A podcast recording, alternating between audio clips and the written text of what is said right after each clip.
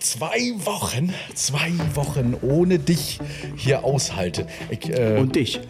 Ja, genau. Und du ohne mich. Ich weiß gar nicht, wie wir das geschafft haben. In der Zeit ist sehr, sehr viel aufgetaucht mittlerweile. Unser E-Mail-Postfach ist voll, der Anrufbeantworter ist voll und die Nachrichten überschlagen sich in den sozialen Medien. Und ich habe auch was gewagt, ja? Was sehr riskant war. Ja, du hast von deiner Wache gepostet? Ja, genau. Ja.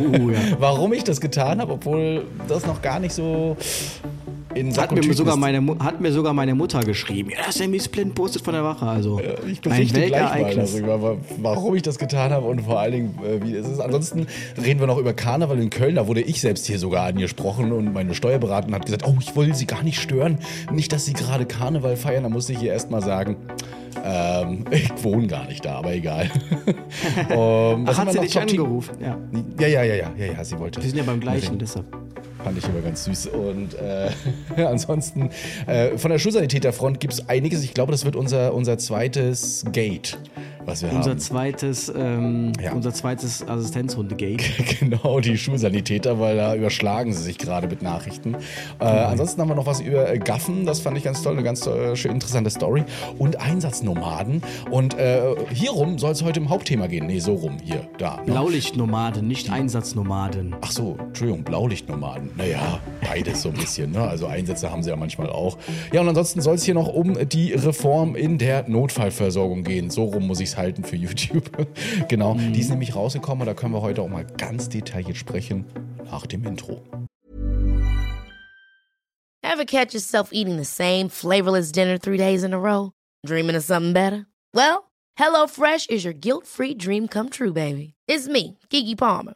Let's wake up those taste buds with hot, juicy pecan-crusted chicken or garlic butter shrimp scampi. HelloFresh. Stop dreaming of all the delicious possibilities and dig in at HelloFresh.com. Let's get this dinner party started.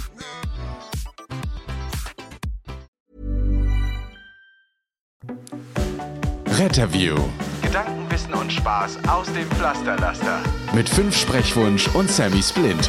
Ja, es wird Zeit, dass du mal wieder nach Köln kommst. Ja, ne? Auf jeden Fall. Also spätestens März, ne? Da haben wir schon mal geguckt, ob wir da... Ja, das wäre toll, wenn das klappt. Ja. Aber der Dienstplan ist halt, der ist voll. Also der ist immer noch voll und es nervt mich auch. Und ihr habt ja so gesehen, ich habe ja jetzt nochmal bei mir gepostet, ich suche eine Kollegin oder eine Kollegin in der Wache, worauf du gleich geschrieben hast, Mensch, ne? Was das denn? Machst jetzt hier nochmal die Werbung und so viel. Jetzt, ja, muss ja sein. Bist du jetzt hier... Oder suchst du schon mal deinen Nachfolger, macht ihr das so, dass wenn ihr kündigt, dass ihr nur so auch euch darum kümmern müsst, dass jemand anders kommt?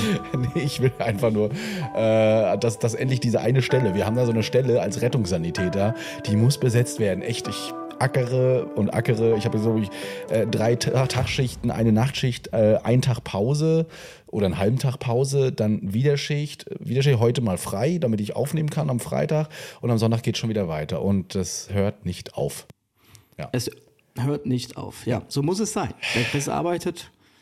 Genau, Vollzeitarbeit ist eben so. Ne? Aber ich kann schon mal droppen. Also ich bin ja jetzt an der Doktorandenfront und also das ist auch nicht gerade einfach. Also ich muss mich jetzt erstmal durch die Ethik kämpfen. Ethikantrag muss man schreiben, eigentlich immer, damit man es irgendwie veröffentlichen kann und es ist jetzt nichts, wovon ich jetzt ausgehe, dass das negativ bewertet wird, mein Ethikantrag, aber ey, man wird da konfrontiert mit Sachen, Datenschutz, Folgeabschätzungserklärungen und was man da alles abgeben muss, bevor man überhaupt mal anfangen kann. Also es ist wirklich ein steiniger Weg. Ich kann jedem nur sagen, Doktorand sein ist ein steiniger Weg, das muss man wollen. Aber dafür, dass man nachher dann Dr. Teichmann genannt wird, ja, ist das allemal sage ich mir dann, ach komm, dafür hat es sich noch gelohnt. Auf jeden Fall, wenn du da so dastehst, am besten noch so ein Stethoskop um, obwohl du kein Arzt bist und dann, ja, ich bin Dr. Teichmann. Und wenn die Patienten dann sagen, ist denn hier ein Arzt dabei, dann sage ich, nein, aber es ist ein Doktor dabei. Genau. Oder wenn sie sagen, Herr Doktor, dann stimmt das ja sogar. Ja, ja, eben. Ich musste gestern dran denken, eine Patientin auch mit chronischem Schwindel rief uns an und nannte mich eben die ganze Zeit Doktor. Mein Kollege dann, er ist kein Doktor, er ist kein Doktor. Das hat sie aber nicht gehört. Herr Doktor, und gut, dass Sie da sind. Und ich habe dann auch immer gesagt, ich bin kein Arzt. Aber das hat sie immer in ihrer Schwerhörigkeit nicht verstanden. Naja, egal, fand ich auf jeden Fall gut. Und dann musste ich gleich an dich denken. Ich wurde übrigens gestern an einer Unfallhilfsstelle von jemandem gefragt, vom Roten Kreuz, ob ich denn jetzt dieser Sprechwunsch wäre? Oder ob das der andere aus dem Podcast ist. Ah. Mhm. Der war gut informiert, muss ich sagen. Ja, also ja, ich dachte mir auch, eigentlich so ähnlich sehen wir uns eigentlich nicht. Nö, aber und ich hätte auch jetzt mal empfohlen, vielleicht den Kanal auf YouTube oder auch auf TikTok mal nachzugucken. Wer ist denn jetzt Sprechwunsch? Ich meine, wenn man das mittlerweile eingibt, da musst du nur Sprech eingeben. Kann auch nur meine Bubble sein und schon ploppst du auf. Ja, das kann Bubble sein, tatsächlich. Also die Algorithmen sind da ja relativ fix. Das ist ja auch so lustig, wirklich, wenn ich im Video irgendwie sage, Revolution Race, dann schicken mir die Leute einen Screenshot, dass sie in der nächsten Story eine Werbung angezeigt bekommen von Revolution Race zum Beispiel. Ja. Und da denke ich mir halt, das ist ja nicht nur, wenn ich das explizit anspreche, selbst wenn ich jetzt sagen würde, in meiner Story Winterkleidung, weil ich über Winterkleidung spreche, bekommen die Leute in der nächsten Story beim Swipen auf einmal Werbung für irgendein Unternehmen angezeigt, das Winterkleidung vertreibt. Und da muss ich sagen, das finde ich ein bisschen von Instagram so ein bisschen, weil... Machen wir alle mittlerweile, also... Ja, aber da bleibt ja nichts beim Creator von hängen. Also das ist ja dann quasi gratis Werbung, die ich zuspiele. Ja, richtig. Na gut, dann kommt ja noch die personalisierte Werbung, ne? Also je nachdem, was die Leute an Daten zugeben. Aber ich gehe auch immer noch davon aus, dass auch Handys gerne mal mit zuhören und so gucken, was wird da so großartig erwähnt, welches Wort erwähnt der Name. Selbst bei iPhone muss ich das manchmal so ein bisschen glauben. Denn wenn man da so hinten in die Einstellung guckt und immer weiter in den Datenschutz reingeht, dann gibt es da hinten so ein kleines Ding mit personalisierte Ads und sowas. Das muss man ausstellen, damit das da wohl nicht mehr klappt, und dann kommt es auch nicht mehr vor, dass wenn man dreimal Briefmarke sagt, plötzlich Philatelist wird, ja, oder ähnliches. Also auf jeden Fall da mal reinschauen, fand ich ganz spannend. Ich hatte auch eine Begegnung mit Azubinen in dem Schockraum, die im Schockraum noch gefragt haben, so, können wir mal ein Autogramm haben, und das war so ein bisschen... Sie haben das ein bisschen laut gesagt, ja, und dann hatte man uns auch schon so angeguckt. Ja. Ich so, wollen wir das draußen machen? Jetzt ist doof gerade. Ne? Wir kämpfen hier gerade um Patienten, und ja, dann gab es draußen noch ein Foto, vor der Notaufnahme natürlich, nicht in der Notaufnahme, und dann war auch alles gegessen. Also schöne Grüße in die Südstadtklinik. Ja. Viel Spaß noch beim Azubi sein. Das hatte ich jetzt gestern tatsächlich beim Karneval auch öfter, also erstaunlich oft, dass irgendwie vorbeigehen kam, ist das nicht der von TikTok? Du bist ja der von TikTok. Und also ich muss es ja sagen, also viele fragen dann nach einem Bild, und da habe ich ja gar kein Problem mit, aber womit ich dann schon ein Problem habe, ist, wenn wir eigentlich gerade in einem Einsatz sind. Also das sieht nicht immer so aus, weil man muss ja sagen, die Karnevalseinsätze, das ist jetzt, ich würde sagen, auf der Prioritäten- oder Dringlichkeitsliste eher so im unteren Milieu. Und selbst wenn man dann nur so steht und vielleicht noch wartet darauf, dass der Patient, keine Ahnung, was seiner Freundin Bescheid gesagt hat, wo es jetzt hingeht, finde ich aber trotzdem nicht, dass sich das gehört, dass man jetzt quasi, also die volle Aufmerksamkeit muss ja dem Patienten gelten, und das gehört ja in der Situation einfach nicht, dass ich dann quasi meine Aufmerksamkeit von ihm wegnehme, nur um dann irgendwie so ein Ding zu machen, was überhaupt nichts damit zu tun hat. So. Also das muss man schon sagen. Deshalb sage ich dann immer, nee, sorry, ich bin im Einsatz. Und dann wird das meist auch verstanden, hoffentlich nicht böse aufgefasst. Der Arrogante, nicht böse gemeint. Er wollte kein Foto machen. Ja, natürlich. Natürlich kann das dann sein. Also der Marcel Wilhelm lustigerweise schrieb mir dann nämlich eine Nachricht prompt später. Na, bist du nicht der, der mit seinen Fans kein Bild macht? Oh. Und dann wird safe später jemand, dem ich dann gesagt habe, nein, ich habe gerade einen Patienten, sagt er mir, der Luis wollte kein Bild machen vorhin. So, das ist nicht böse gemeint, aber ich denke, da wird jeder unterschreiben, dass der Patient da immer im Fokus stehen muss. So, es darf halt die Arbeitsleistung nicht beeinträchtigen.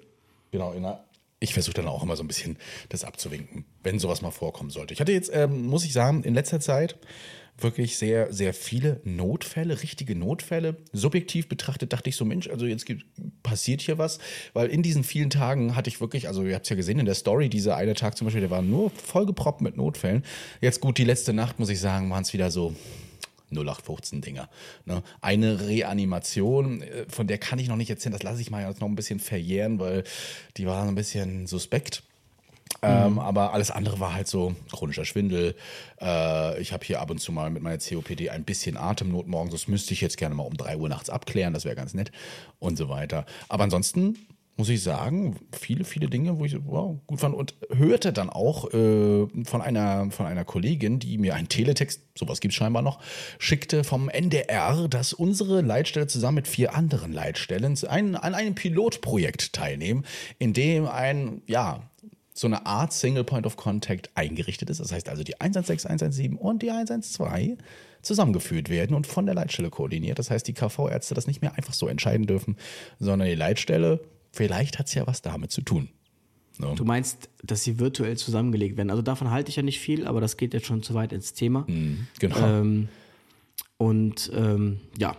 Aber genau, Karneval war wie immer sehr aufregend. Also lustig ist es immer, in Karneval passieren eigentlich immer so Sachen, die so gar nichts mit Karneval so richtig zu tun haben, weil die Leute irgendwie so leicht angeschunkelt sind und dann irgendwie sich dann immer Hilfe erwarten. Also mein Highlight war, erstens, wir standen gerade in der Notaufnahme, waren die Trage am Klarmachen, dann kommt ein Mädel verkleidet und sagt, wo ist denn die Notaufnahme? Da sage ich, hier.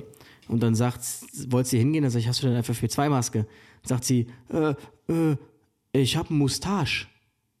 Okay. Und dann kramt sie da so einen kleinen Verkleidungsbart aus und hält ihn dann so in der Hand. Und ich meinte dann so zu ihr, der hilft dir hier nicht weiter.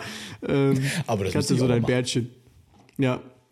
Und dann meine ich, das ist leider nicht, aber netter Versuch, dann haben wir eins gegeben. Und beim anderen Fall war tatsächlich jemand, der ankam oder ein Mädel sagte, ja, mein Fahrrad ist da hinten angeschlossen. Ich bin seit Jahren dieselbe Kombination, jetzt hat mein Freund das gehabt, der weiß das nicht mehr und ich kriege das Fahrrad nicht mehr auf. Dann meinte der Kollege von mir, sie können uns ja erstmal beweisen, dass das ihr Fahrrad ist. Und dann hat sie irgendwie ein Foto rausgekramt und bla bla bla.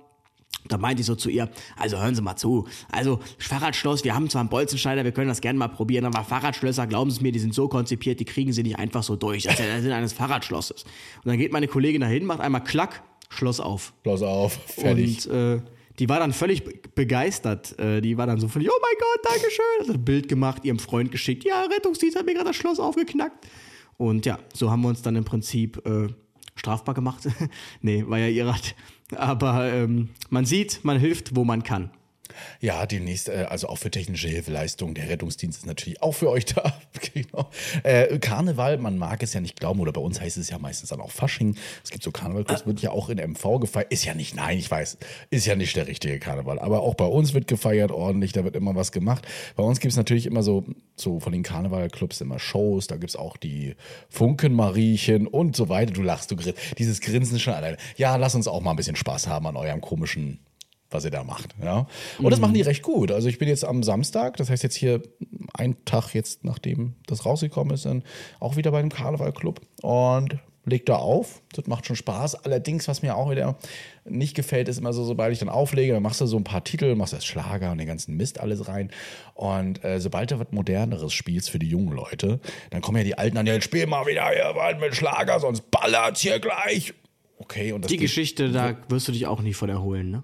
Nee, das kommt ja immer wieder vor. Ich war ja letztes Wochenende schon da. Ah. Und da war das eben wieder so. Da mussten die Securities einem dann schon wegräumen. Ja. Naja, gut, aber auf jeden Fall Karneval. Wollen wir das mal abschließen? Ja, spiel doch mal so ein paar richtige. Sowas wie pass ob, Prinzessin. Kannst du hier umspielen. Kenne ich alle nicht. Will dich fressen. Nee, kannst vergessen. Kann man sowas, ich kenne ja, Karnevalclubs vielleicht, wenn die ja mal irgendwie in Mengenheim oder sonst irgendwo waren, dann kennen die das. Aber so die Gäste davon, die ja nun mal leider nicht aus MV scheinbar rauskommen, die kennen das gar nicht. Also da kannst du Viva Colonia spielen, das ist aber auch schon das höchste der Gefühle. Ja? Also Brings, Klüngelkörb Querbeat? Und so. Querbeat, du musst doch hier nie mehr fast loven. Nee, kannst du vergessen, wirklich. Ja, also spiel's mal einmal, spiel mal das da, ja. Die nehmen dir die Hütte auseinander. Das kann ich jetzt schon sagen. Meinst du? Das meine ich. Wenn du da, ne, du bist ja leider nicht da, aber ich würde dich gerne schon sagen, so, das ist der Louis, ja, der möchte ja euch einen Song vorspielen, bei dem werdet ihr jetzt gleich alle ausrasten und dann will ich sehen, wie die Reaktion ist. Und ich glaube nämlich nicht, dass das so gemacht. Die Mecklenburger sind da nicht so. Ja, Ich bin schon froh, wenn sie mal so ein bisschen wippen und ein bisschen schunkeln. Ja. Oder du spielst die falsche Musik und deshalb wippen sie nur nicht so richtig und schunkeln. Ja, bei meiner Musik, wenn ich die spiele, dann geht's richtig rot. Aber wenn ich das spielen würde, habe ich Probleme. Definitiv. Ich habe schon mal mit Brings probiert. Geht nicht. Kannst vergessen. Ja. Das ist traurig. Ja, genau. Die Tabea hat uns geschrieben. Ja? Sie ist Angstpatientin aufgrund eines Schlaganfalls mit 4 Jahren, ja, ist recht selten, und hat wohl so einen Klinikbesuch gehabt, wo, naja, da wurde viel gestochen, viel gesucht nach Blut und so weiter, und das Kind heult, ne, das kann durchaus ein Trauma schon mal verursachen. Dann war es wohl so, dass er 2020 dann auch wieder in die Klinik musste aufgrund einer Fraktur am Arm oder einer Verletzung am Arm, wurde dann aber aufgrund ihrer Angststörung, die sie hatte, dann in die Neurologie verfrachtet bzw. gebracht, und dort hat man ihr dann eben ganz barsch gesagt, von wegen, ja, was sucht sie hier, sie hat ja gar nichts zu suchen und so weiter. Sie meinte, deswegen hat sie aber auch viel Angst vor Rettungsdienst, vor Arztpraxen, vor Krankenhaus und dergleichen, und hat uns mal geschrieben, dass sie tatsächlich durch unsere Parodien, durch unsere Erklärvideos, durch den Podcast, wo wieder so ein bisschen Zuversicht und Vertrauen gewonnen hat und sich doch wieder auch mal traut, öfter zum Hausarzt zu gehen, zu Überprüfungen und dergleichen. Fand ich krass, dass wir sowas schaffen, obwohl wir dann... Auch mal eine positive Rückmeldung dazu. Ja, nee, sonst schreiben ja alle, jetzt habe ich nur noch Angst, den Rettungsdienst zu rufen. Ja, genau, nee, aber das ist auch so, sie appelliert aber trotzdem eben daran, dass wir uns doch bitte alle einfühlsam und vorsichtig verhalten sollen. Also, ich weiß nicht, manche gehen da wohl scheinbar wie die Axt im Walde um. Gerade bei Kindern und Menschen schon ein Anzeichen des Rückzuges sollte man irgendwie beachten. Aber wenn man Angstpatientin ist, möchte ich auch dir raten, liebe Tabea, dann sollte man das auch mitteilen. Also ich meine, ich kann nicht bei jedem jetzt sofort sehen, dass der Angst hat vor Rettungsdienst, vor irgendwelchen medizinischen Einrichtungen. Und auch dort sollte man das kommunizieren, so wie du das in der E-Mail beschrieben hast. Nämlich kommt es ein bisschen so vor, als ob du da einfach nur gesessen hast und gehofft hast, dass sie erkennen, was für ein Problem du eigentlich hast. Und da ist Kooperation auf jeden Fall auch gefragt. Haben ja manche Patienten, ne, wenn man so fragt, was erwarten sie jetzt von mir als Rettungsdienst? Ja, dass sie mir helfen. Ja. Das war der krönende, abschließende Einsatz. Da wurden wir irgendwo hin alarmiert, wo definitiv nichts mit Karneval war, im 2. Obergeschoss und dann im Rollstuhl, kann sich nicht mehr bewegen. Und dann sind wir dann da hoch und war ein Patient, der wurde am selbigen Tage entlassen aus dem Krankenhaus, sollte irgendwie in die Kurzzeittagespflege, bis der Pflegedienst vor Ort ist, und wurde dann irgendwie zu Hause abgestellt und sagte dann 2 Stunden später, ja, er kommt nicht zurecht jetzt und er will wieder ins Krankenhaus. Im zuständigen Krankenhaus angerufen, die haben gesagt, ja, warum sollen wir den aufnehmen, wir haben keine Geriatrie, der muss in die Geriatrie, in der Geriatrie angerufen, die haben gesagt, die haben keinen Platz frei, der soll das zuständige Krankenhaus aufnehmen, bla bla bla bla bla.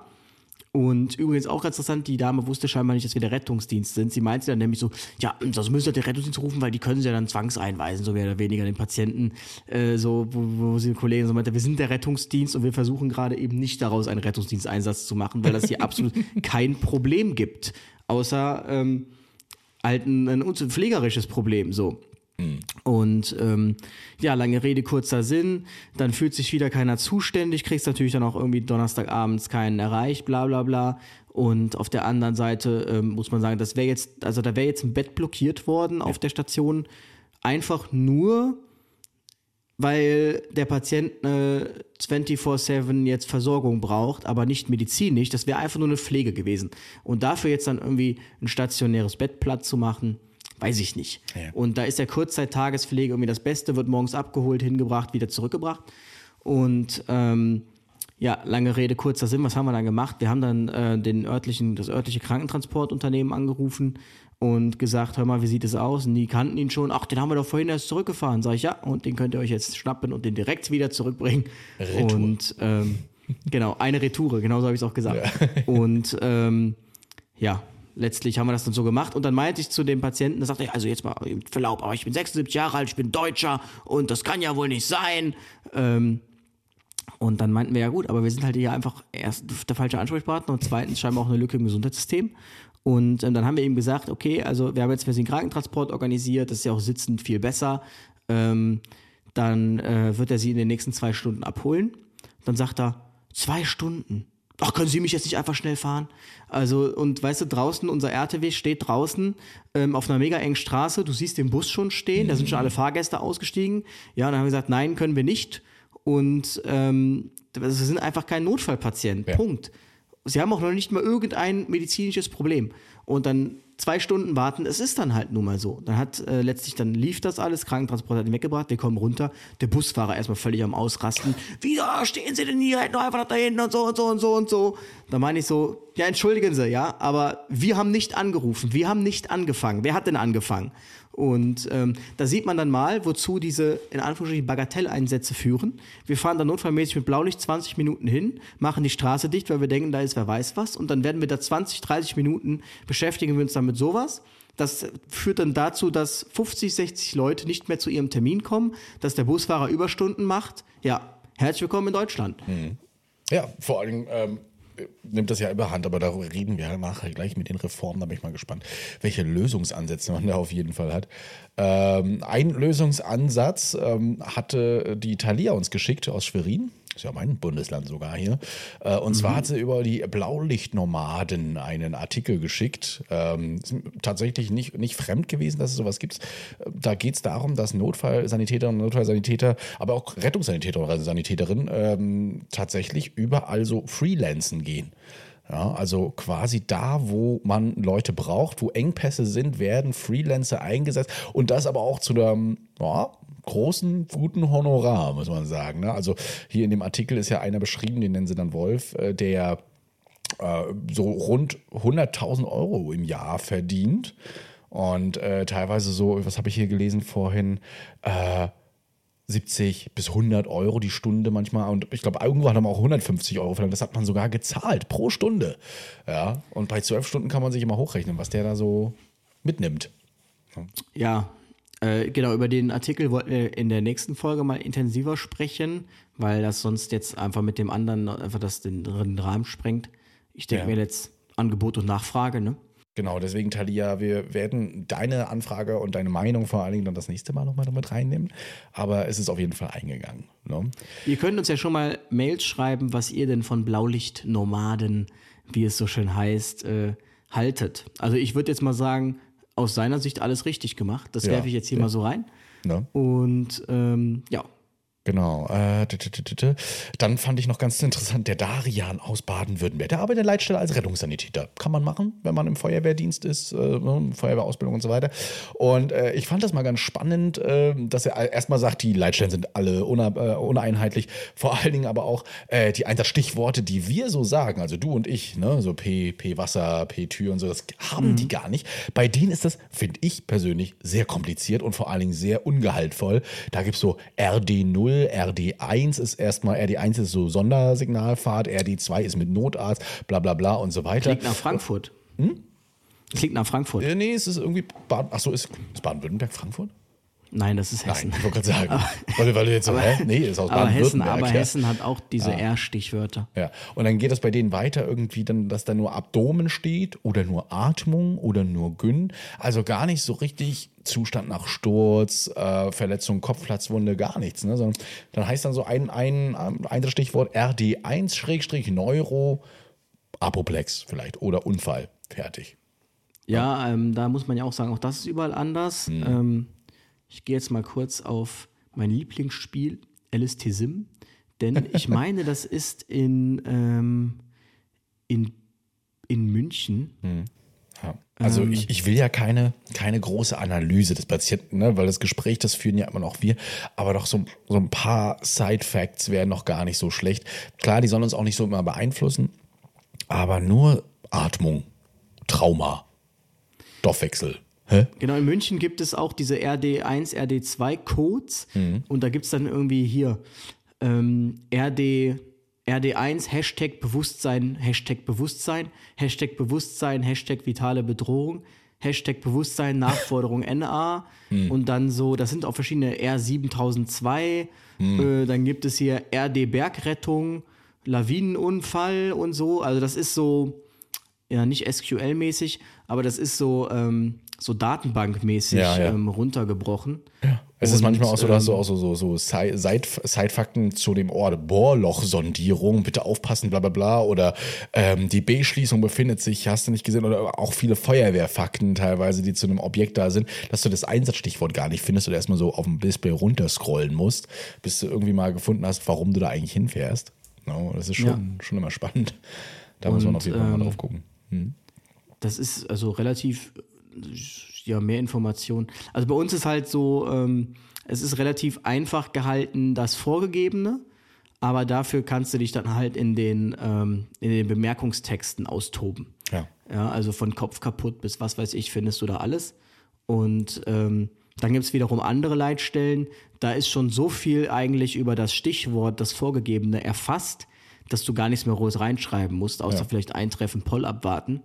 Zum Beispiel in Aachen ist es ja wirklich, der Patient hat einen Schlaganfall vielleicht, dann trippst du einen Schlaganfall und dann steht da Notfall 1, Schlaganfall mit Bewusstlosigkeit, Notfall 2, Schlaganfall ohne Bewusstlosigkeit.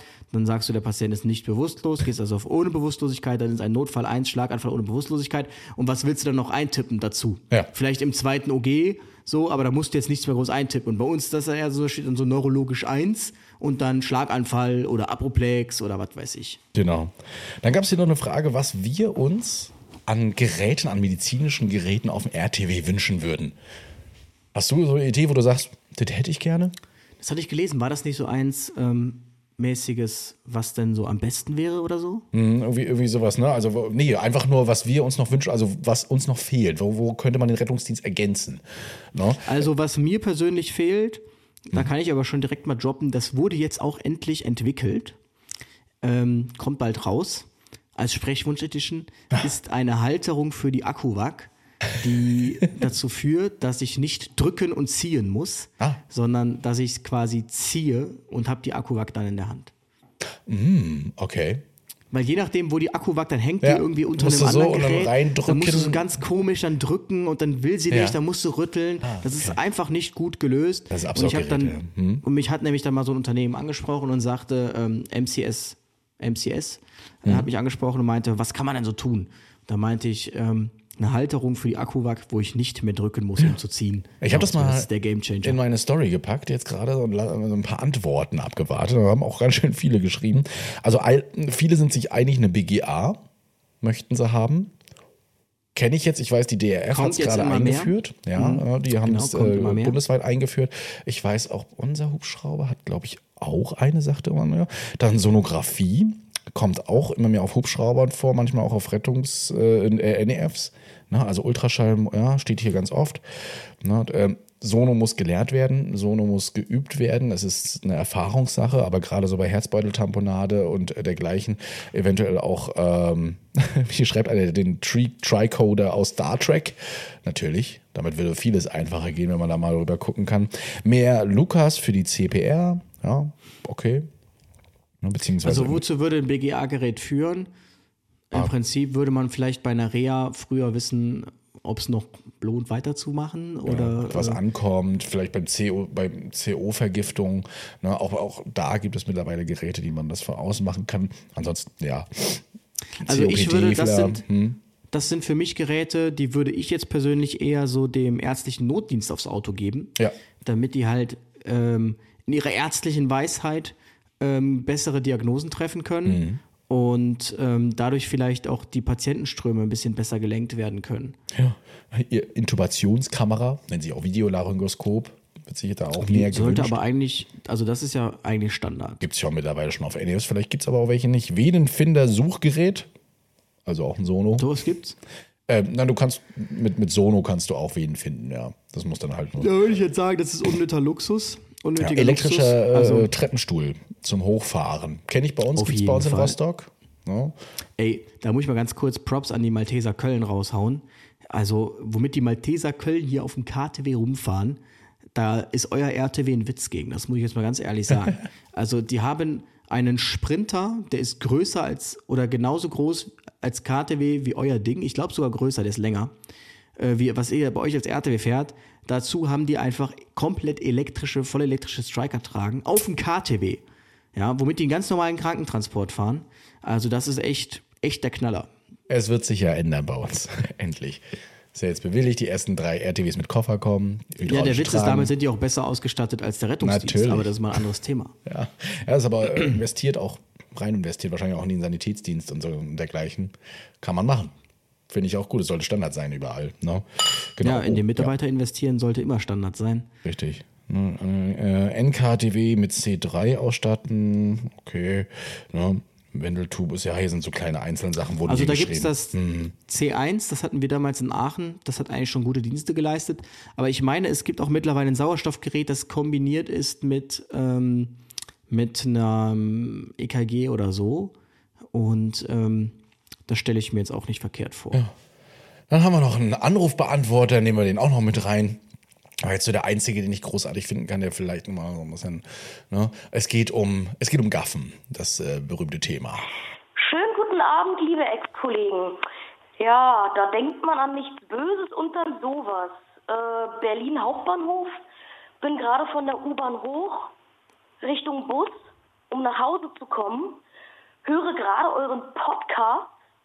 Übrigens natürlich. Jede freie Minute, wenn ich unterwegs bin. Was auch sonst. Und so oft ich kann natürlich. Sehr gut. Stecke noch im Jahr 2021. Okay. Höre aber alle Folgen einmal durch. Okay, zum Thema. Komme oben an, sehe viele Leute mit Handys und wäre fast ausgerastet, weil alle hatten die Handys nur, um das schönste und beste Video zu machen, haben mich kaum durchgelassen und ich habe geistesgegenwärtig die Leitstelle angerufen und den Brand gemeldet. Großer Brand im Park, es knallt öfter, also anscheinend explodierende Gasflasche. Klingt nach Tiergarten. Und schwarze Rauchentwicklung. Hat in der Sache schon jemand bei Ihnen angerufen? Nein, hat noch keiner. Was ich nicht gesehen habe, um die Ecke stand schon ein RCW mit Blau ohne Horn. Ein Mitarbeiter stieg aus, schnappte sich den roten Rucksack und rannte Richtung Feuer.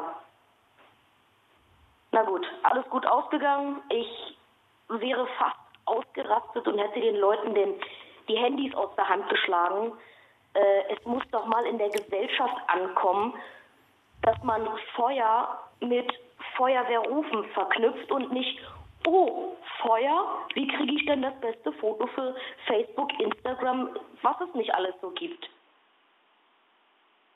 Das habe ich schon gehasst, als ich noch im Rettungsdienst tätig war. Ja, Brand 4 plus Massenschlägerei aufgrund Handy aus der Hand schlagen. Genau. Klassisches alltägliches Berliner Stichwort.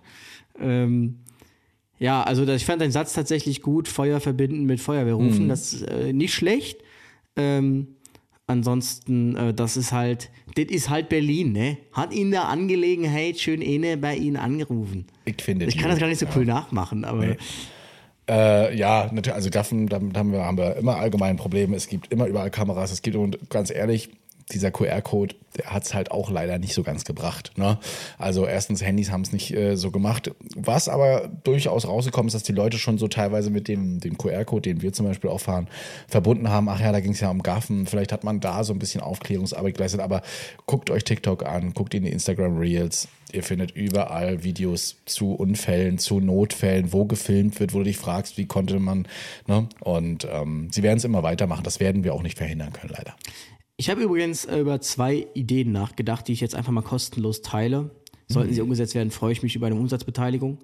Und zwar zum einen, beim Joggen kommen mir immer so Ideen, dachte ich heute über einen Stiffneck nach, weil ich hatte letztens mit einer Praktikantin über die Nexus-Kriterien gesprochen. Mit den Nexus-Kriterien kann man ja quasi oder soll man ja feststellen, ob eine Stiffneck-Anlage indiziert ist oder nicht. Und darunter zählt zum Beispiel Druckschmerz über Mittellinie der Halswirbelsäule oder Intoxikation oder eine Verletzung, die darüber hinweg täuschen könnte, dass Schmerzen in der HWS, in der Halswirbelsäule bestehen, fokalneurologisches Defizit oder GCS-Minderung. Wenn das vorliegt, soll man einen Stiffneck anlegen. Und dann dachte ich mir so, okay, das Problem beim Stiffneck ist ja immer, dass der selten gut liegt. Dann habe ich so darüber nachgedacht, ob es nicht möglich wäre, kostengünstig etwas an den Stiffneck zu bauen, das dir quasi eine Information über die Lage gibt. Ich habe da irgendwie erst an so eine Wasserwaage gedacht, aber dann dachte ich, okay, wenn der Patient schlecht liegt, dann ist das vielleicht nicht so genau, aber eigentlich ja gar nicht so verkehrt, so eine kleine Wasserwaage vielleicht, weil wenn der gerade liegt, der Patient, dann sollte es ja auch das in Waage sein, ist, ne? Wenn der nicht schief ist oder irgendwie so ein Lagesensor, der dir dann einfach nur so rot-gelb anzeigt. Ich weiß nicht, ob es sowas kostengünstig ist. Vielleicht ein bisschen Gehirnschmalz schon wegnehmen, weil es gibt mittlerweile viele Studien oder ein, zwei Studien, die auch besagen, dass Stiffneck halt einfach meistens nicht zielführend ist. Zumindest. Genau, aber das ist ja der Grund dafür, weil er falsch angelegt ist. Ja, genau. Und dann denke ich mir, wenn man schon einen anlegt, dann sollte ja wenigstens, ich meine gut, laut S3-Leitlinie, jetzt ist ja die neue S3-Leitlinie rausgeschaut, haben wir direkt schon ein Thema für die übernächste Podcast-Folge. Ja, auf jeden Fall, das sollten wir nochmal durchgehen. Da wollte ich jetzt nämlich mal schauen, wie das da aussieht, ob sich da wieder was jetzt ergeben hat zum Thema Stiffneck bei HWS-Trauma. Ja, kleiner Spoiler, Delta 30 ist schon mal, über 30 km/h ist raus. No, also. Was ist es jetzt? Es gibt kein Delta über 30 mehr. Es gibt einfach kein geschwindigkeitsabhängiges Polytrauma, Schockraumkriterium näher und sowas. Das hat man rausgenommen. Dann haben wir schon wieder direkt ein Thema, sehr gut. Ja, ne? Reden wir über die neue S3-Leitlinie demnächst. Genau. Und ansonsten kam mir noch ein anderes Thema, das ist jetzt ein bisschen fachspezifisch, aber ich habe mit Raphael Trautmann darüber gesprochen, der sagte, ja, das würde er sehr gut in der Leitstelle sich vorstellen können. Mhm. Dann denke ich mir, die Leitstelle, die werden ja immer größer, immer unübersichtlicher. Ja. Und ein Punkt, also wenn du zum Beispiel an die Leitstelle Köln denkst, das ist ja gar nicht möglich, da mit jemandem zu sprechen verbal, weil der so weit weg sitzt. Und dann denke ich mir, wenn du quasi so ein Display hast oder so eine Darstellung, wo du so kleine blaue Punkte siehst, die so im Raum angeordnet sind, wie die Leitstelle ist, so wie Teamspeak so ein bisschen. Ja. Und wenn du den blauen Punkt anklickst, dann wird direkt über IP-Telefonie so eine Sprechverbindung, Voice-over-IP festgestellt. Also nicht so mit, ich rufe den jetzt an. Mhm. Du, das ist Umsetzung super einfach, aber es gibt noch kein Produkt, das es abbildet. Ja. Und du klickst den dann an und dann kannst du dem direkt ins Ohr quatschen. Ja. Und wenn der quasi gerade grün ist, dann kannst du ihn direkt anquatschen. Wenn der gelb ist, hat er gerade ein Amtsgespräch. Und wenn der rot ist, ist der gerade im Notruf, dann weißt du Bescheid.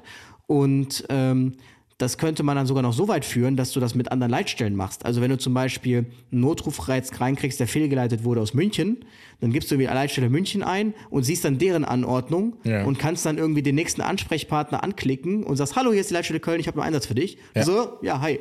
Also so könnte man einfach Vernetzung besser und Kommunikation besser gestalten. Ja. Und zusätzlich, warte, dachte ich dann auch daran, es wäre mega cool, wenn es möglich wäre, dass du quasi nur den Telefonmast, also die Information müsste es ja geben, dass du weißt, welcher Telefonmast oder aus welchem Telefonmast das Handy anwählt. Mhm. Und dass du jetzt nicht den Standort hast, aber dass du so eine Heatmap erstellst, live, wo angehende Notrufe herkommen. Das finde ich zum Beispiel dann für Karneval oder Laufstrecken super interessant, weil du dann siehst, okay, die Leute kollabieren gerade ab den und dem Punkt scheinbar. Vielleicht macht es mal Sinn, da ein paar Rettungsmittel hinzustellen. Ja. Und ich glaube, dass es so eine Heatmaps zumindest bei den Telefonanbietern schon gibt. Allein die Auslastung. Ja, der aber Dings, in der Leitstelle. Richtig, verstehe das, Um einfach vor die Lage zu kommen und die Einsatzinformationen besser verfügbar darzustellen. Ja, also gerade in der Stadt hast du ja die Zellen, ne? Die sind ja sehr, sehr eng angeordnet. Da lässt sich so eine Heatmap sogar sehr detailgenau machen. Ne? Auf dem Lande natürlich nicht, da reden wir von 2 bis 3 oder 5 oder mehr Kilometern. Und trianguliert man halt ein bisschen rum, aber das ist durchaus, denke ich mal, möglich. Also da werden wir noch ganz viel erleben, weil, das machen wir gleich nach der Pause, ne? Hier auch einiges zu Datenschutz drin steht und was uns da im Wege steht. Unter anderem würde sowas wahrscheinlich auch wieder so Datenschutz, Leitstellen, die Mitarbeiter, aber ist ja vollkommen richtig. Nee, es ist ja, du siehst ja nur, dass ich weiß, was du meinst, den Funkmast. Und das allein diese Information in der Großstadt, das fände ich schon sehr interessant. Ja, ich weiß, also du meinst über den Bereich, ich rede jetzt noch von den Leitstellen und den Mitarbeitern, die dann. Ach so, aber das siehst du ja auch, wenn du so drum guckst. Genau. Also es geht ja nur darum, dass du also der Weg in einer Leitstelle ist ja, wenn ich jetzt mit dem da hinten sprechen möchte, dann müsste ich entweder aufstehen, durch die ganze Leitstelle brüllen, 15 Meter oder was das da ist, oder?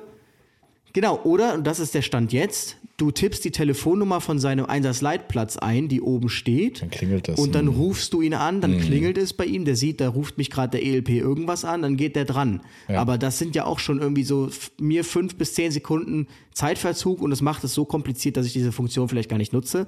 Das heißt, wenn ich den direkt anklicke und sage, auch ein Group-Call wäre ganz cool, dass du sagen kannst, für alle, die jetzt zumindest nicht in einem Notruf sind, Group-Call, wir haben einen Mann, Leute, bitte die Leitung möglichst frei halten oder was auch immer, ne, beziehungsweise Klinik XY ist gerade außer Dienst, bitte nur noch alles in die Südstadt schicken. So eine Sachen wären auf jeden Fall cool. Genau. Ich weiß auf jeden Fall, bei uns eine Leitstelle hier in Stralsund, die ist auch ein bisschen übergreifend, das ist auch die größte, so eine der größten Bereiche, die es so gibt für Leitstellen und die arbeiten schon mittlerweile untereinander, das heißt, die können ja sowieso schon die Rettungsmittel aus anderen Kreisen sehen und können die auch teilweise schon zuordnen und auch mit den Disponenten reden, aber immer noch per Telefon leider, es gibt noch keinen richtigen Group Call, aber das wäre mal interessant. Aber ich denke nämlich, man muss sich in der Leitstelle einfach der Gleitstellen werden größer werden und unübersichtlicher werden. Da muss man gucken, dass man die Informationen viel besser und die Kommunikation viel besser gestaltet und einfacher gestaltet und kürzer gestaltet. Und ich denke, das wäre ein guter Weg. Und deshalb, der Raphael Trautmann sagt, ich soll mich mal in die Firma Frequentis wenden. Hab da jetzt keinen Kontakt, aber ich weiß, mich hat mal letztens auf einer Messe hier in Köln, auf so einer Informationsmesse, jemand angesprochen und meinte, ja, ich höre einen Podcast, wir machen gerade die Kommunikationsschnittstelle hier für die Leitstelle Köln. Vielleicht hört er ja diesen Podcast und kann sich da mal melden. Ja, ich hätte auch so ein paar Ideen für unseren, der jetzt gerade Schnittstellen bei uns im Rettungsdienstsystem macht. Daran hapert es nämlich noch, dass wir weiterhin digitalisieren. Da ist auf jeden Fall alles drin und ich bin auch gerade ich programmiere gerade die Kommunikation bezüglich ärztliche Leitung und alle Mitarbeiter in Rostock und Landkreis Rostock, weil da kommt dann manche Informationen nicht einfach so schnell an, weil viele auf den Wachenrechner gar nicht drauf gucken, was es jetzt so für neue Baustelleninformationen gibt. Also da ist auf jeden Fall einiges möglich. Bevor wir in die Pause gehen, das böse Thema, muss man fast schon sagen, SSD. Wir haben es ja angeschnitten, Schulsanitätsdienste. Und damit meiner Meinung nach die Büchse der Pandora geöffnet. Da sind nämlich ganz viele Meinungen. Wir fangen mal mit einer leichten Frage an, die man auch noch leicht beantworten kann, aber die nächste wird auf jeden Fall schon spannender. Es geht um Nieren. Hi, ich habe mal eine kurze Frage. Und zwar, wenn jetzt zum Beispiel im Sanitätsdienst der Schule, also Schulsanitätsdienst, ein Fall ist, wo jetzt ein Mädchen kommt und angibt, ja, sie hatte mal eine Nierenverstopfung oder so. Das war eine Nierenverstopfung und dort auch an der Stelle eine Narbe hat, also auf Höhe der Niere. Und angibt, dass sie dort sehr, sehr extremst krasse Schmerzen hat. Und die Schule sagt, nein, kein Rettungsmittel. Der Vater kommt in einer halben Stunde. Wie ist das dann geregelt? Weil es ist ja irgendwie, dass die Patientin hat ja extrem starke Schmerzen und da ja schon eine Operation war, kann da ja auch irgendwas sein. Ich weiß jetzt nicht genau, was das alles sein kann, aber da gibt es ja bestimmt viele Möglichkeiten, was es da so sein kann. Und da wollte ich einfach so mal nachfragen, was das sein kann oder wie man das dann handhabt. Kann man sich gegen die Schule sozusagen widersetzen und einfach sagen, nee, ihr handelt jetzt sozusagen nicht richtig. Dies ist schon eine Indikation. Natürlich nicht für jede Scheiße anrufen, aber und dann selber über sein Handy die 112 wählen. Oder wie handhabt man das? Ja. Auf jeden Fall wäre nett, wenn ihr das beantworten könntet. Ja, das tue ich. Also als ich das erste Mal gehört habe, bin ich erstmal aus dem Zimmer gegangen. Weil, ich weiß nicht, wie oft wir das schon erzählt haben, was der Schulsanitätsdienst für Aufgaben hat und welche Kompetenzen er hat. Jetzt geht's aber los hier. Ja. Also grundsätzlich kann man das sehr schnell oder einfach, finde ich, erklären. Also wenn ein Erwachsener sagt, und die Schulleitung an der Stelle, das muss man einfach mal sagen, auch mit zunehmendem Alter entwickelt man vielleicht auch einen besseren Blick für Situationen, kann Dinge besser einschätzen und also ich würde dir davon abraten, wenn die Schule ganz klar die Aussage trifft, da ist ein Erwachsener oder der Erziehungsberechtigte auf dem Weg, würde ich dir davon abraten, dann einfach den Rettungsdienst zu rufen. Das könnte, glaube ich, nur zu Problemen führen. Die Aufsichtspflicht liegt bei der Schulleitung. Ja, und die Lehrer dann in Vertretung, ja, wenn die sagen, so läuft's, dann läuft es so. Also wehe dir, dass du dich darüber widersetzt und da der Rettungsdienst vor der Tür steht. Ich glaube, das wird Gespräche geben. Ja, anders ist es natürlich, wenn du kommst auf einen Notfall zu. Der ist noch nicht bekannt. Du merkst aber, das ist wirklich lebensbedrohlich. Ist es dir nicht vorzuwerfen, wenn du jetzt schon mal die 112 gewählt hast. Ja, es heißt natürlich auch die Schule informieren. Es ist ein Schüler, der unter der Aufsicht der Schule steht. Aber wenn du siehst, also atmet nicht mehr oder ist bewusstlos oder sowas und das wird eine 112, da würde ich dir nichts sagen. Aber dieses, du hast ja selbst schon beschrieben, du kennst dieses ganze Konstrukt Niere nicht. Du bist anatomisch da und so weiter und pathophysiologisch nicht gebildet. Aber sagst so, ja okay, das sind Schmerzen, ja, rufe ich jetzt trotzdem die 112 und sagst gleichzeitig noch nicht für jeden Scheiß in Anführungsstrichen den Rettungsdienst rufen. Ja, genau das ist es aber. Das machen einige.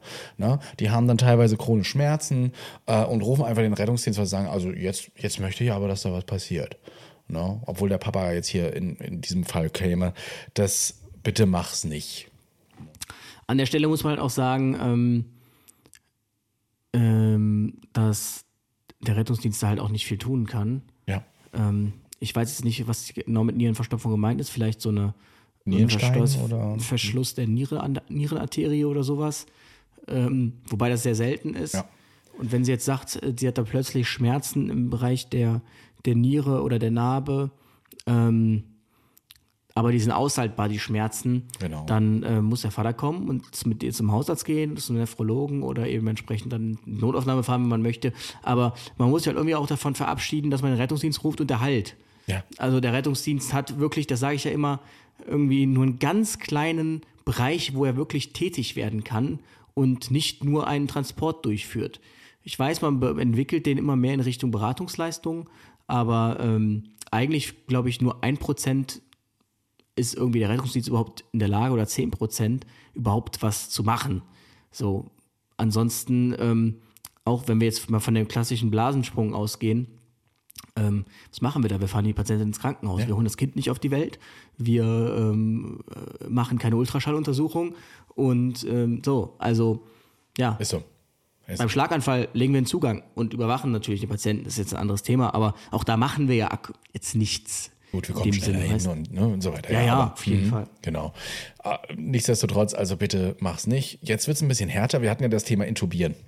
Und da hängen sich ja einige dran auf. Ne? Also gerade hier hatte uns jemand geschrieben, sie hat auch alles draufgeschrieben. Ich denke mal, ich darf es erwähnen. Die Alicia aus dem Wieland-Gymnasium in Bieberbach.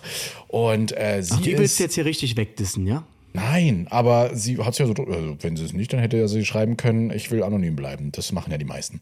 Ich bin selbst Schulsanitäterin mit 16 Jahren, auch noch U18. Trotzdem habe ich in den Sommerferien den Sandlehrgang beim DRK gemacht, darf damit intubieren und zum Beispiel auch Sauerstoff geben. Eine Reanimation kommt in der Schule natürlich extrem quasi nie vor, zum Glück.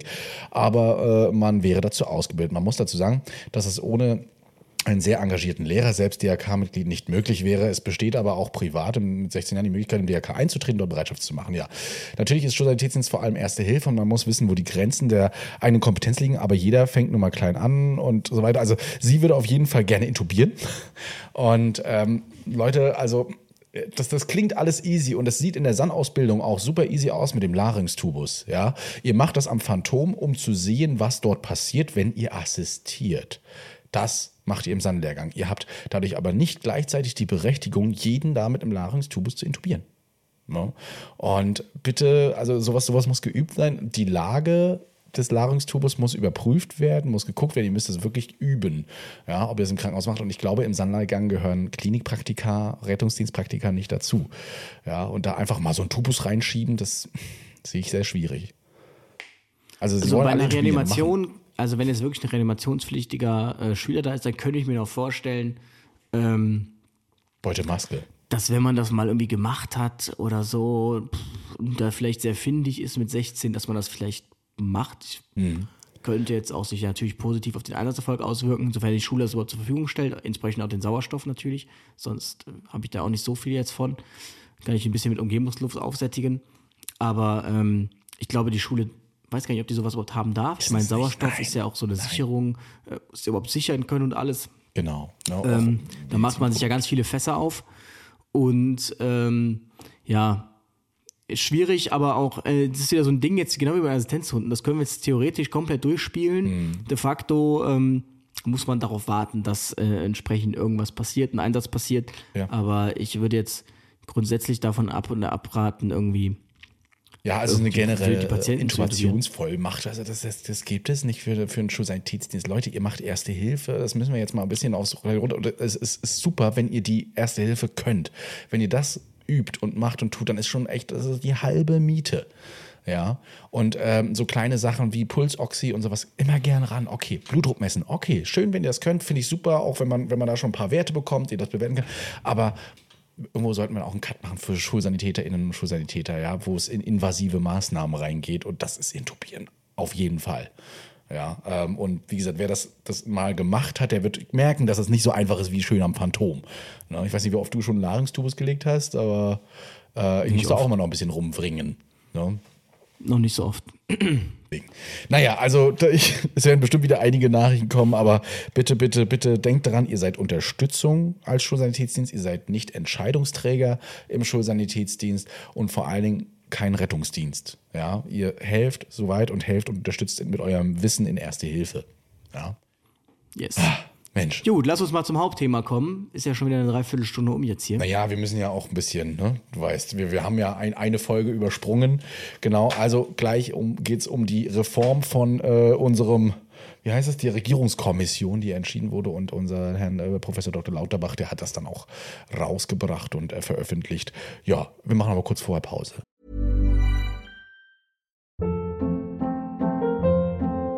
Hold up. What was that? Boring. No flavor. That was as bad as those leftovers you ate all week. Keke Palmer here. And it's time to say hello to something fresh and guilt-free. HelloFresh. Jazz up dinner with pecan-crusted chicken or garlic butter shrimp scampi. Now that's music to my mouth. HelloFresh. Let's get this dinner party started. Discover all the delicious possibilities at HelloFresh.com. Da sind wir wieder nach dieser langen Pause, wo entweder was kam oder nicht kam. Man weiß es nie genau. Wir wissen es ja nicht. Genau. Wir sehen nur am Ende des Monats, ob was kam oder nicht. Und genau, daran sehen wir das. Es geht heute um eine Stellungnahme, beziehungsweise die 4. Stellungnahme und Empfehlung der Regierungskommission für eine moderne und bedarfsgerechte Krankenhausversorgung.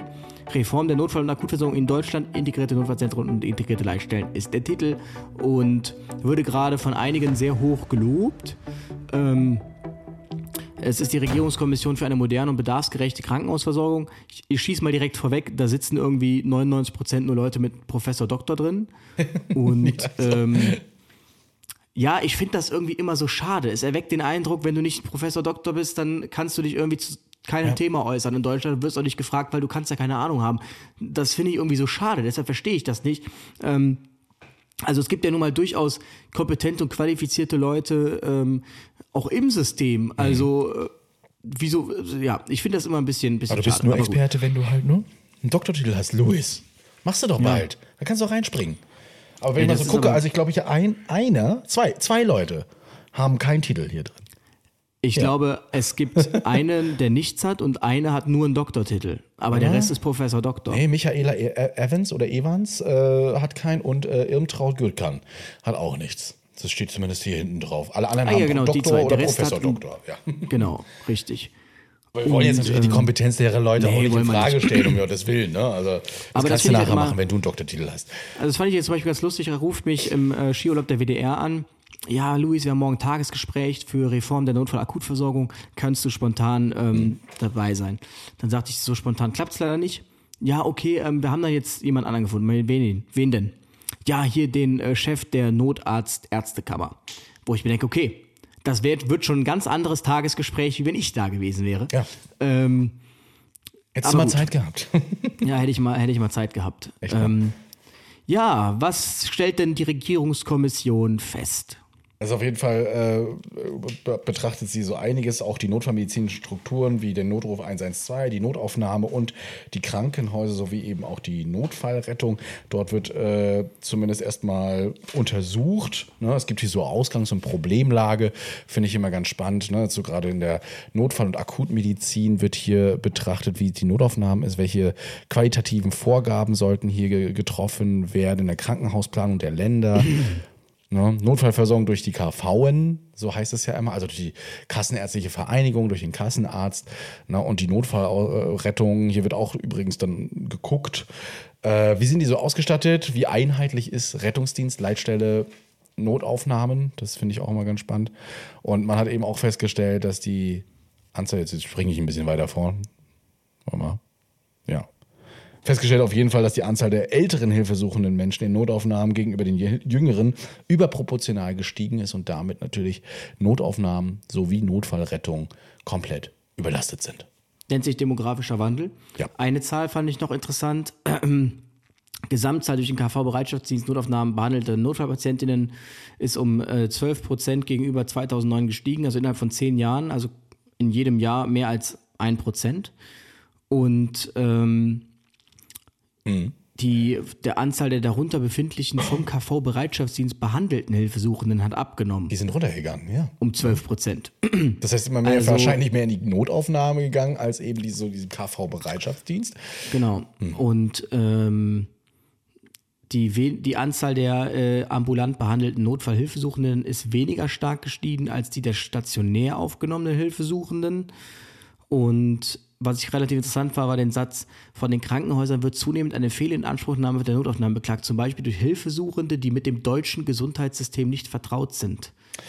Ja. Da frage ich mich, ob das so latent drinnen steckt, dass man da quasi unterstellt, so ganz latent, durch diese Betonung auf mit dem deutschen Gesundheitssystem, dass quasi das der Zuwanderung in irgendeiner Weise geschuldet ist. Also das fand ich irgendwie so, der hat so einen komischen Beigeschmack, dieser Satz. Na gut, aber wir wissen ja auch, dass auch unsere Deutschen das nicht wissen manchmal. Also die auch meistens überfordert sind mit unserem Gesundheitssystem. Ja, aber deshalb habe ich mich nur darüber gewundert. Also Gesundheitssystem hätte für mich jetzt auch gereicht, aber gut. Und dann noch so ein paar andere Sachen. Dann wird halt über die Strukturen gesprochen. Also es wird erstmal so dieser Ist-Zustand festgestellt. Und dann muss man aber ganz klar sagen, da viele vom Rettungsdienst haben sich ja darauf bezugnehmend gemeldet. Mit Rettungsdienst hat das hier erstmal gar nichts zu tun, dieses ganze Ding. Rettungsdienst wird zweimal erwähnt, einmal in der Grafik und einmal, wo gesagt wird, die Stellungnahme zum Rettungsdienst, die kommt erst noch. Also das wird sich auf den Rettungsdienst irgendwie auswirken. Und bei Personal, da auch nochmal. Genau, aber es hat nichts, das ist nichts für den Rettungsdienst hier. Und das finde ich auch sehr interessant. Also Notfallakutversorgung, da sehen wir uns ja in der Notfallversorgung. Aber die Notfallversorgung, da geht es hier mehr so um das Thema Leitstelle, Notfallzentren, Notaufnahme, KV-Dienst. Rettungsdienst ist da ausgeklammert. Was ich hier auch noch gut fand, das Zitat war, 10-55% der selbstständigen Notaufnahmen vorstellenden Hilfesuchenden sehen sich selbst an einer niedrigen Behandlungsdringlichkeit und erfüllen damit aus eigener Sicht auch nicht die Definition eines Notfalls. Ja, also in der Notaufnahme oder aber auch wahrscheinlich in der Notfallrettung. Das finde ich schon spannend, also wie man das erfasst hat und dass die Leute selbst sagen, ja, also eigentlich bin ich kein Notfall, aber ich möchte jetzt, dass mir Hilfe zukommt. Dann nehme ich jetzt die Notaufnahme.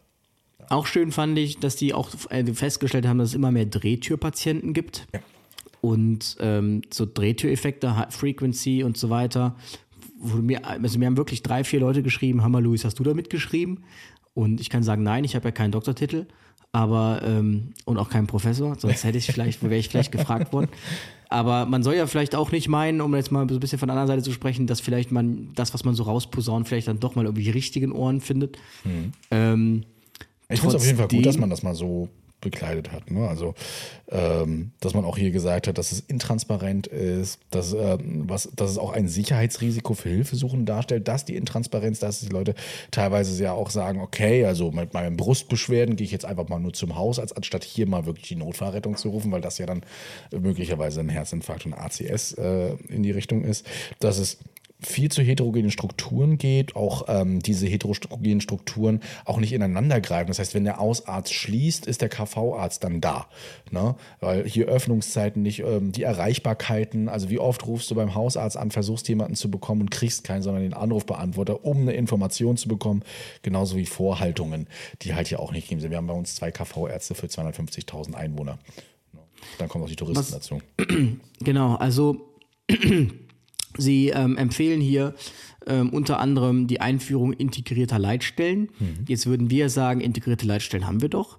Integrierte Leitstellen heißt aber nicht Feuerwehr und Rettungsdienst und Krankentransport, sondern integriert heißt hier Rettungsdienstleitstelle, also 112 und 116, 117. Ja. Die Entwicklung, die sehen wir ja sowieso schon. Man sagt hier aber klar, und das finde ich dann wiederum nicht weitreichend genug oder sehr schade, oder hier hat man scheinbar Angst vor dem Schritt.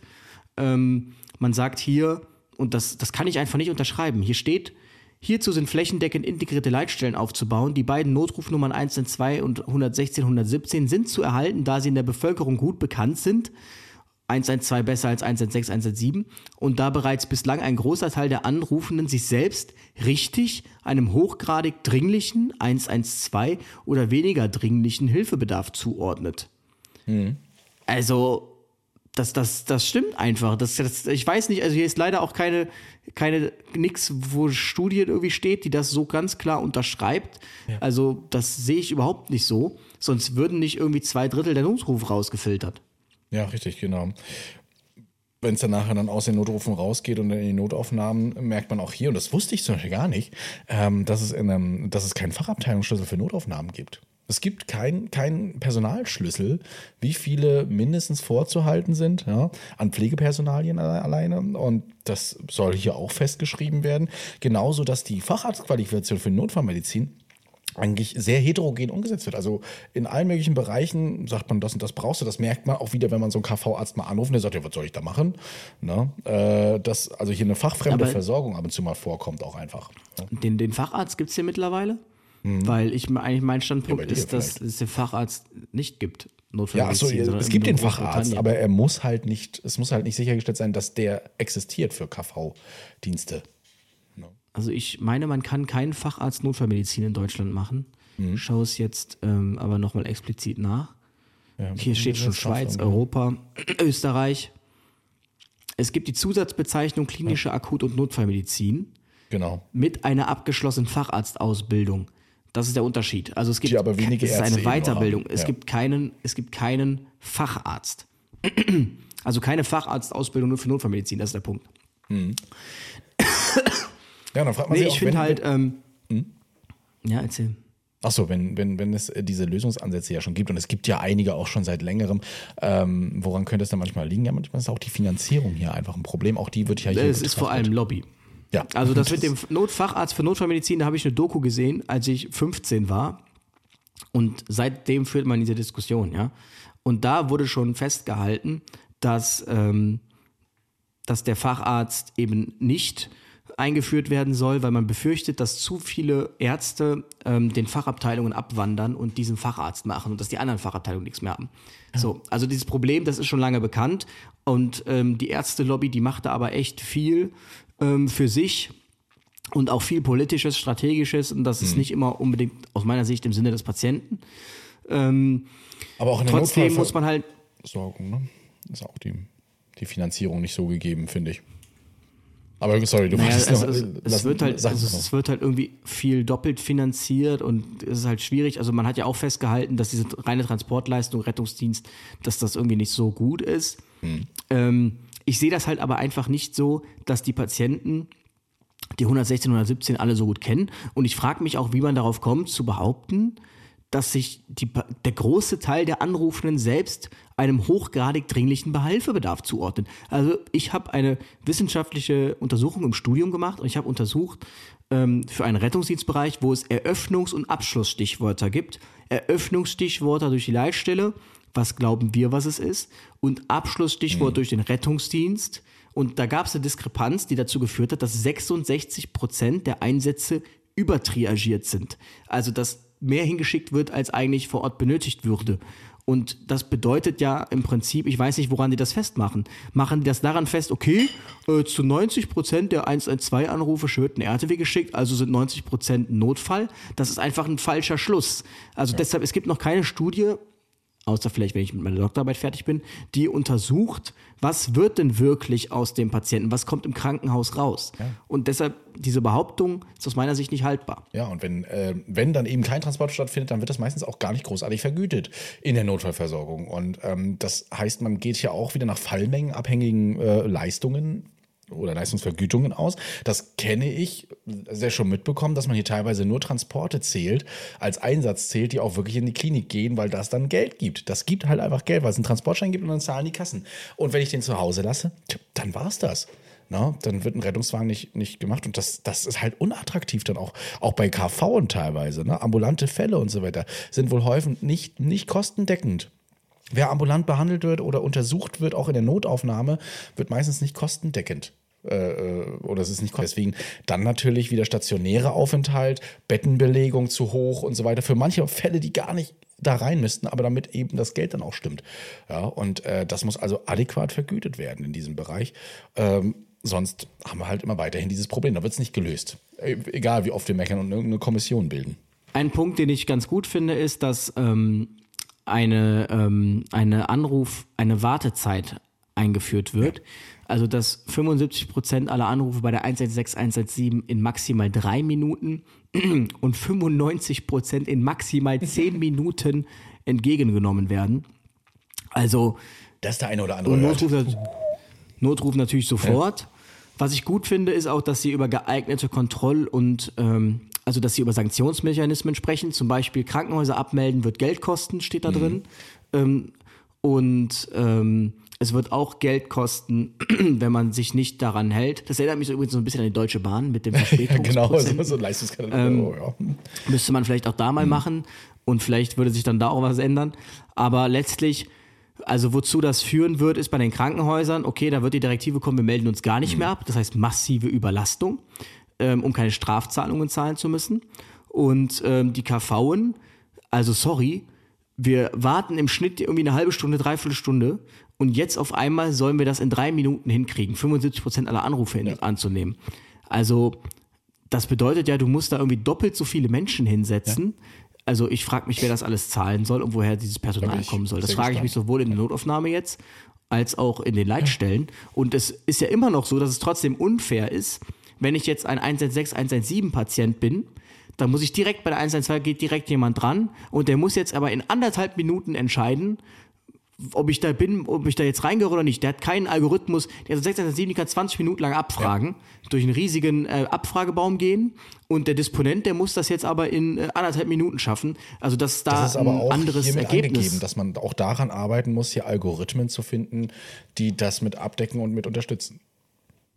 Ja, aber der Punkt ist ja, es müsste eine Regelung geben, dass du sagst, dass ab einem gewissen Punkt, wenn der Disponent keine jetzt akute Lebensgefahr erkennt, dass dann seine Frist von 1,5 Minuten nicht mehr gilt, sondern dass er dann die Möglichkeit hat, zum Beispiel das SMED aufzurufen, also das Abfrageprogramm der KVen und dann mit dem das durchzugehen. Das wird wiederum dazu führen, dass die Leitstellen mehr Personal brauchen, weil die länger in Notrufen hängen und deshalb sehe ich es als viel zielführender, einen Single Point of Contact zu schaffen, der auch ein physischer Single Point of Contact ist und eben nicht dieses, wir behalten uns beide Nummern weiter vor und also ich sehe da irgendwie gerade, das ist ein bisschen... Ja, was das Personal in den KV-Bereich angeht, möchte man hier auch auf Ärztinnen und Ärzte aus dem Krankenhaus zugreifen.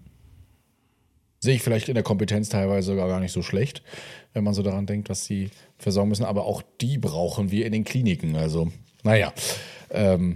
Und man pocht hier auch nochmal auf den Sicherstellungsauftrag der KVen. Und also das ist halt so irgendwie, weißt du, jetzt fängt der Rettungsdienst gerade mit gemeinte Notfallsanitätern an, weil die KVen nicht hinterherkommen, weil die ihrem Sicherstellungsauftrag nicht gerecht werden. Und jetzt sagt man den KVen aber, die müssen jetzt.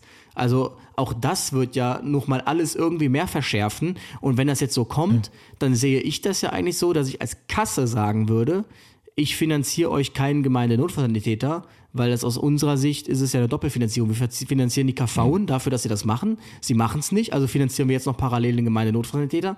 Und also ich als Kasse würde es nicht machen. Ich würde sagen, entweder entscheidet euch, wer es macht, aber wir finanzieren nicht beide. Beide Sachen, genau. Deswegen. Ich meine, das sind ja alles Empfehlungen. Es sind ja, also es ist jetzt nicht im Stein gemeißelt, aber sie empfehlen hier ja gewisse Sachen. Was ich wieder gut finde, Punkt 13 bei den Zielen, ist die elektronische Behandlungsakte. Eine Sache, die wir ja schon öfter mal angesprochen haben, gut, wo wir gesagt haben, mit Gesundheitskarte könnte man es machen, aber hier wird ja direkt vorgeschlagen sogar eine Akte, also es gibt quasi eine Datenbank, wo du auf die Akte zugreifen kannst, wo du gucken kannst, was ist. Ich hatte es heute Morgen auch wieder. Wo ist die Akte? Hat der Pflegedienst mitgenommen, der möchte das alles einpflegen. Ich hatte nichts da über die Patientin, weiß einfach gar nichts und das nervt so sehr, weil die uns dann meistens auch selbst nicht sagen können. Der Brief ist beim Arzt, ne, vom Krankenhaus, keine Kopie vorhanden. Das wäre auf jeden Fall gut, dass man auch hier beschrieben hat, dass uns der Datenschutz oder dass der Datenschutz nicht mehr in einem angemessenen Verhältnis eingesetzt wird, sondern uns eben ein Bein stellt. Ne? Und das sollten wir auf jeden Fall hier mal einheitliches Terminbuchungssystem, keine Frage, dass man hier auch mal aufräumt und auch mal sagt, ja, ich kann Ihnen hier aber den anderen Arzt empfehlen. Auch da gibt es ja manchmal Probleme und vor allen Dingen diese Uneinheitlichkeit, was man vorhin auch schon sagte, dass die Leitstelle arbeitet so, der Rettungsdienst arbeitet so. Ich glaube, da stehen wir uns selbst im Weg, weil wir nicht bundeseinheitlich sind. Der Föderalismus ist da halt wirklich mal auch ein Problem. Also das wurde ja da auch festgestellt. Ich finde es schon gut, also man regt ja mehr Richtung Telemedizin, ja. Und ich denke auch, da kann man schon viel, zum Beispiel so diese ganzen Derma-Geschichten kann man schon darüber klären. Oder irgendwelche fraglichen allergischen oder zum Beispiel sowas, wie hatten wir gestern für Brühung Kind, rufst du schnell an, dann schaut er sich an und sagt, okay, ja, wir müssen jetzt mit dem Rettungsdienst in ein Verbrennungszentrum oder nee, das ist jetzt nicht so wild. Das sehe ich schon gar nicht, finde ich gut. Ich finde es auch gut, dass die an einer Stelle gesagt haben, man soll wirklich alles anbinden, was der Bevölkerung zur Verfügung steht. FaceTime, WhatsApp, Videocall. Bin ich mal gespannt, wie das dann funktionieren soll. Die integrierten Notfallzentren finde ich auch gut. Hier lange Theke. Wobei ich mich dann wieder frage, dürfen die Transportscheine ausstellen? Wenn ja, sehe ich uns nur noch Patienten in diese INZs fahren. Und das kann ja auch dann nicht Sinn und Zweck des Ganzen sein. Und mir fehlt hier leider auch in diesem ganzen Reform der Notfallversicherungsdenken, fehlt mir einfach das Taxi. Ja? Also einfach mal das Taxi zu bezahlen, den Patienten mit einem Taxi ins Krankenhaus zu bringen. Und ich finde es auch schade, dass man hier sagt, Seite 14.5, dass die integrierten Leitstellen so vorteilhaft und attraktiv sein müssen, dass ein Anreiz besteht, sich an die integrierte Leitstelle zu wenden. Also ich finde, es sollte so sein, dass man ganz klar sagt, wer keinen Code der ILS, der Gesundheitshotline, erhält, der hat auch keinen Zutritt zum Gesundheitssystem. So, das bedeutet, es findet immer erstmal eine Telefontriage statt. Und dann wird weiter geguckt. Und dann hast du vielleicht einen Code, der sich vielleicht auch ergänzt werden kann. Ja. Und damit es einfach einheitlich ist. Die Ausrede so von wegen, was hat der Hausarzt dazu, der ist im Urlaub, bla bla bla und so weiter. Haben sie denn schon mal die ILS angerufen und sich mal einschätzen lassen? No? Nee, habe ich nicht. Ja, warum nicht? Warum haben sie denn jetzt, also gut, den Rettungsdienst haben sie jetzt gerufen, weil man ist ja da, ne? Aber warum haben sie das nicht einschätzen lassen? Oder warum haben sie nicht drauf gehört? Warum haben sie jetzt nochmal angerufen? No? Also das auf jeden Fall, ja. Das wäre dann was, so wenn so der Patient in die Notaufnahme spaziert und dann, ja, haben Sie, wo ist denn Ihr Gesundheitscode? Ja, ich habe keinen. Okay, wer hat Ihnen denn gesagt, dass Sie hinkommen müssen? Ja, das habe ich selbst entschieden. Ja, nein, rufen Sie einmal die ILZ an und die entscheidet, was mit Ihnen passiert. Genau. Es sei denn, ich meine, und dann hat man das nach. Du bist jetzt gerade bewusstlos vor der Tür und du wirst reingebracht, da ist was noch was anderes Notfall. Ja, genau, ne? Ja, genau, richtig. Also, bevor da die anderen meckern. Oder du kommst da mit deiner schwangeren Frau rein, dann kann man sicherlich eine Ausnahmeregelung dann schaffen.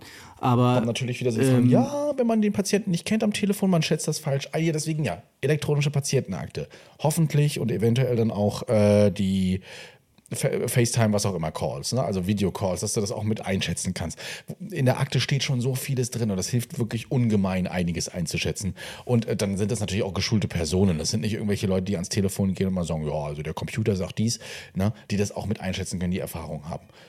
Und das alles so in Kombination kann dazu führen, dass wir hier auch ein besseres Versorgungssystem haben, vor allen Dingen kein proppenvolles, überlastetes System, sondern eben gut eingeschätzt. Es wird auf jeden Fall einiges aussortieren, es wird aber auch immer dazu kommen, dass irgendwelche durchs Raster fallen. Das muss man einfach auch sagen.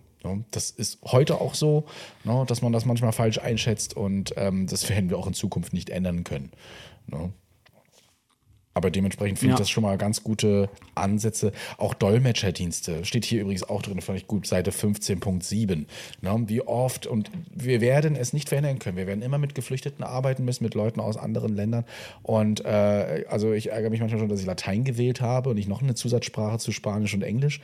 Dass ich mich jetzt vielleicht noch auf Russisch oder sowas unterhalten kann. Wir haben viele Ukrainer bei uns und da würde ich gerne schon mal ab und zu mal quatschen, ohne immer mit Google-Übersetzer oder hier Siri und so zu reden, aber oder jemanden am Telefon einfach zu haben. Das hilft schon wunderbar. Habe ich meistens aber nicht. Also so eine Sachen. Ja, also wie gesagt, da stehen viele gute Dinge drin. Ich finde aber in einigen Fällen könnte es noch ein bisschen verpflichtender und bindender sein. Gut, das müssen ja nachher dann die Institutionen entscheiden, die das dann alles so mitentscheiden. Das ist ja jetzt genau, also es ist ja auch nur eine Stellungnahme. Genau. Es ist noch lange kein Gesetzentwurf. Ja, Echtzeitübermittlung zum Beispiel finde ich auch super. Also das IVENA wird bei uns zum Beispiel bald eingeführt jetzt.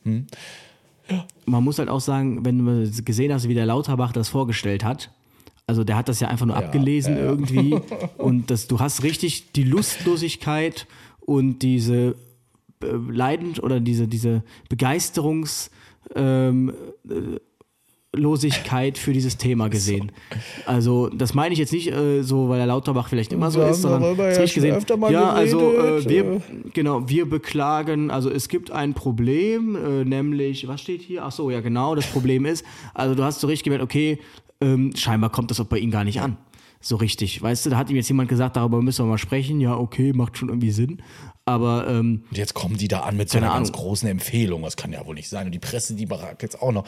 Ja, das Thema Corona, lieber Herr Lauterbach, ist nicht vom Tisch, aber es ist auf jeden Fall schon fast, das haben Sie selbst jetzt auch gesagt, nämlich am 14. Februar hat er getwittert, die Corona-Schutzmaßnahmen haben in den letzten Monaten gewirkt, gerade in den Pflegeeinrichtungen sind viel weniger Menschen gestorben als in den beiden Vorjahren. Ab dem 1.3. werden die restlichen Maßnahmen auslaufen, Ausnahme Masken für Besucher. Ich danke allen Vorsichtigen und dementsprechend müssen Sie sich jetzt eben auch mal anderen Themen widmen, die sehr, sehr lange nicht beachtet wurden und dementsprechend schon am Limit laufen, wenn nicht sogar schon langsam zerbröckeln. Und das ist nun mal die Notfallversorgung, die Akutversorgung eben von Patientinnen und eben auch die Mitarbeiterinnen und Mitarbeiter, die wirklich auf dem Zahnfleisch kriechen. Also hier muss man tätig werden und dementsprechend ist so eine Kommission gar nicht so schlecht.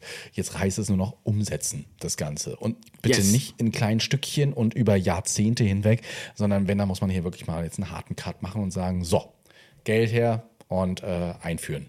Gib ihm. Weil nur so wird dieser Job wieder oder werden diese Jobs wieder attraktiv. Das ist nämlich... Ja, oder hat ja der ehemalige Ärzteleiter aus Berlin gesagt, Stefan Polocek, hatte ich in dem Spiegelartikel gesehen, hat gesagt, ja, also wir sind ja auch selber schuld, dass wir keine neuen Leute finden, wenn wir immer nur darüber schimpfen, wie schlecht da alles ist. Ja, genau, wir können es ja auch einfach lassen und das hinnehmen. Dann haben wir das Feuerwehrphänomen, ich verspreche euch Brände und am Ende sitzt du dann auf dem Rettungswagen und bist frustriert. Ja. Also so geht's... Genau, mit der Lösung wird das ja wieder attraktiv und vielleicht hat es ja auch ein bisschen gewirkt, dass wir so aufgemeckert haben. So muss man sehen, also ich sehe da so ein bisschen irgendwie mittelfristig mehr Chaos, aber ja, es muss ja auch erstmal in den Gesetzesentwurf gebracht werden, also da rechnen wir mal, glaube ich, frühestens Ende diesen Jahres, Anfang 2024 mit, dass zumindest das Thema mal angegangen wird. Und es ist ja auch die 4. Stellungnahme, mal gucken, wie viele noch kommen. Lest es euch durch, in die Shownotes haben wir euch den Link gepackt zu dieser PDF, die ist gar nicht so schlecht und liest sich eigentlich auch recht einfach, ist nicht so hochkompliziert wie manche andere Arbeiten und da kann man auf jeden Fall mal reinlesen und sagen, ah ja, okay, cool, wenn die das lösen, vielleicht, seht das mal selbstkritisch, könnt euch uns ja auch mal was dazu schreiben, aber ansonsten freuen wir uns auf die nächsten Themen, also die nächsten 3 Themen haben wir ja schon, oder die nächsten 2. Haben wir schon. Die Nomaden, genau. Ja, dann SSD wird weitergehen, nein, was war das andere noch, was haben wir da noch? S3-Leitlinie, genau. Und mal gucken, was da. Ach ja, und die TNA, unsere Gästin, mal aus Rostock. Ich bringe mal einen Rostocker Gast mit rein. Die TNA. Die von der Aktion Tommy nicht allein. Eine ganz, ganz tolle Aktion. Wenn nicht auch ein bisschen traurig, aber da können wir auf jeden Fall mal drüber reden. Und die sollte auf jeden Fall ein bisschen mehr Aufmerksamkeit bekommen. Bekommt sie auch schon. Ne? Gut. Yes. Ja. 1 Stunde und ungefähr 15 Minuten haben wir es jetzt geschafft für die Hundegänger, die bei dem miesen Wetter, wie es jetzt gerade ist, draußen sein müssen, haben wir es ein bisschen länger gemacht. Ja. Luis, dir viel Spaß noch in Köln, pass schön auf. Wie lange geht das jetzt eigentlich bei euch noch? Bis Dienst, ja, also Aschermittwoch ist eigentlich alles gelaufen. Ja, genau. Deswegen pass auf dich auf. Gehst du auch feiern oder... Nee, ich habe morgen Nachtdienst, ich bin jetzt gleich verabredet noch und dann habe ich... Also ich habe keine Zeit. Keine Zeit zum Feiern. Nein, du bist dann im Hintergrund und passt auf die Leute eher auf. Ja, okay, klar. Na gut. Ja, wir sehen uns dann demnächst wieder in Köln und nächste Woche vor allen Dingen dann eben zu dem nächsten Thema. Und euch da draußen feiert schön, aber passt auf euch auf und wisst, ruft den Rettungsdienst bitte nur, ja, wenn es nicht einfach nur Alkohol ist und was anderes. Hat uns nämlich auch einer geschrieben, kann man nicht zu Alkohol einfach auch ein KTW schicken. Guck dir nochmal die Aufgaben eines KTWs an. An dieser Stelle, lieber Louis. Also der andere Louis. Ein NKTW schon. Anderes Thema. Ja, genau. In diesem Sinne, bis dann. Tschüss. Ciao, ciao. Retterview. Gedanken, Wissen und Spaß aus dem Pflasterlaster. Mit 5 Sprechwunsch und Sammy Splint.